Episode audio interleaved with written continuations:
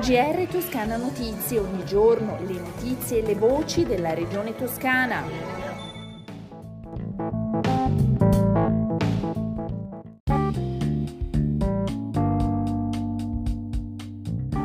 Ascoltatrici e ascoltatori, bentornati all'ascolto del GR di Toscana Notizie. Un accordo per arginare le conseguenze di una delle più gravi vertenze dell'ultimo decennio, quella della Beckert, che sigla anche un modello di gestione delle crisi da esportare oltre il Vardarno, anche in altri territori della Toscana.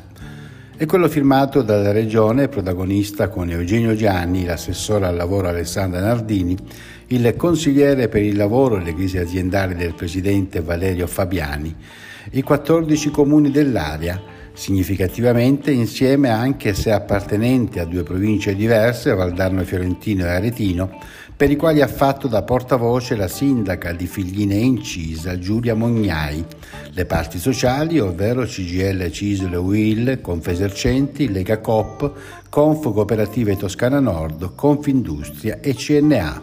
Ma ascoltiamo il presidente Gianni subito dopo la firma di questo protocollo.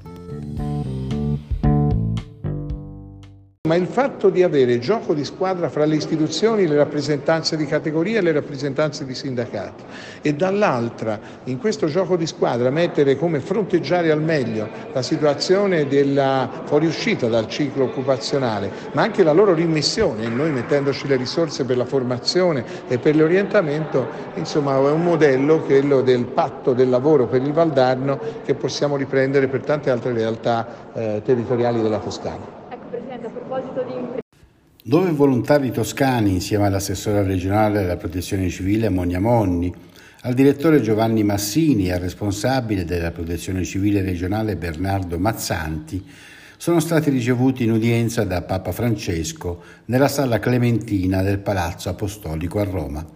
Una piccola delegazione in rappresentanza di un mondo, quello del volontariato, che è sempre in prima linea nelle emergenze L'incontro era promosso dalla Santa Sede e dal Dipartimento della Protezione Civile Nazionale che ha coinvolto la Toscana e non solo.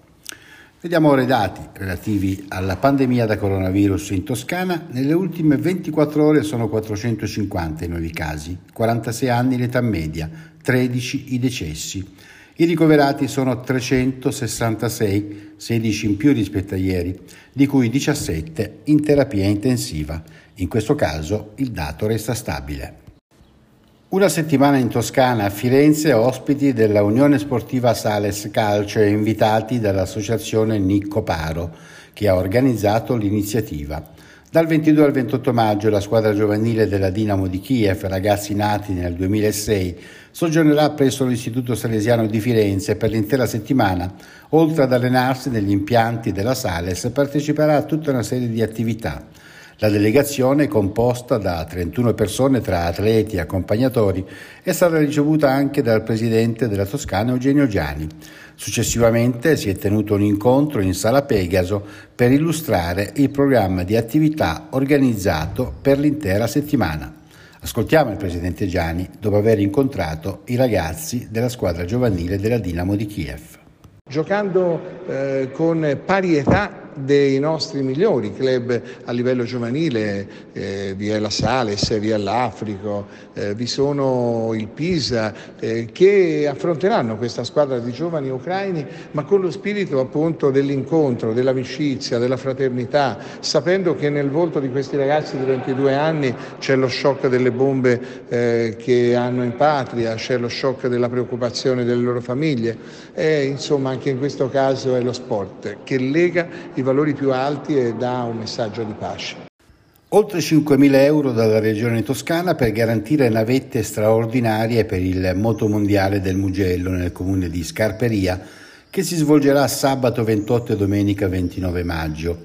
Il servizio aggiuntivo, che comprende due itinerari, sarà coperto da Autolinea, che ha predisposto per quei giorni i nuovi collegamenti. Ad annunciarlo è l'assessore ai trasporti Stefano Baccelli. E Gianni si congratula con il livornese Diaz per l'impresa sportiva dichiara espressione di integrità sociale. Il presidente della regione si congratula con Anni Diaz, cubano di origine ma livornese d'adozione, che con 17 metri e 64 a Castiglione della Pescaglia ha ottenuto la migliore prestazione mondiale del salto triplo in questo 2022. Le previsioni del tempo, prima dei saluti, nelle prossime 24 ore il cielo in Toscana sarà poco nuvoloso per nubi in prevalenza medio-alte, salvo locali addensamenti a tratti consistenti. Le temperature minime in aumento, soprattutto lungo la costa, massime in calo ovunque, però su valori ancora ben superiori alle medie del periodo. Con le previsioni del tempo si conclude il nostro GR. Una risentirci dalla redazione di Toscana Notizie e da Osvaldo Sabato. GR Toscana Notizie, ogni giorno le notizie e le voci della regione toscana.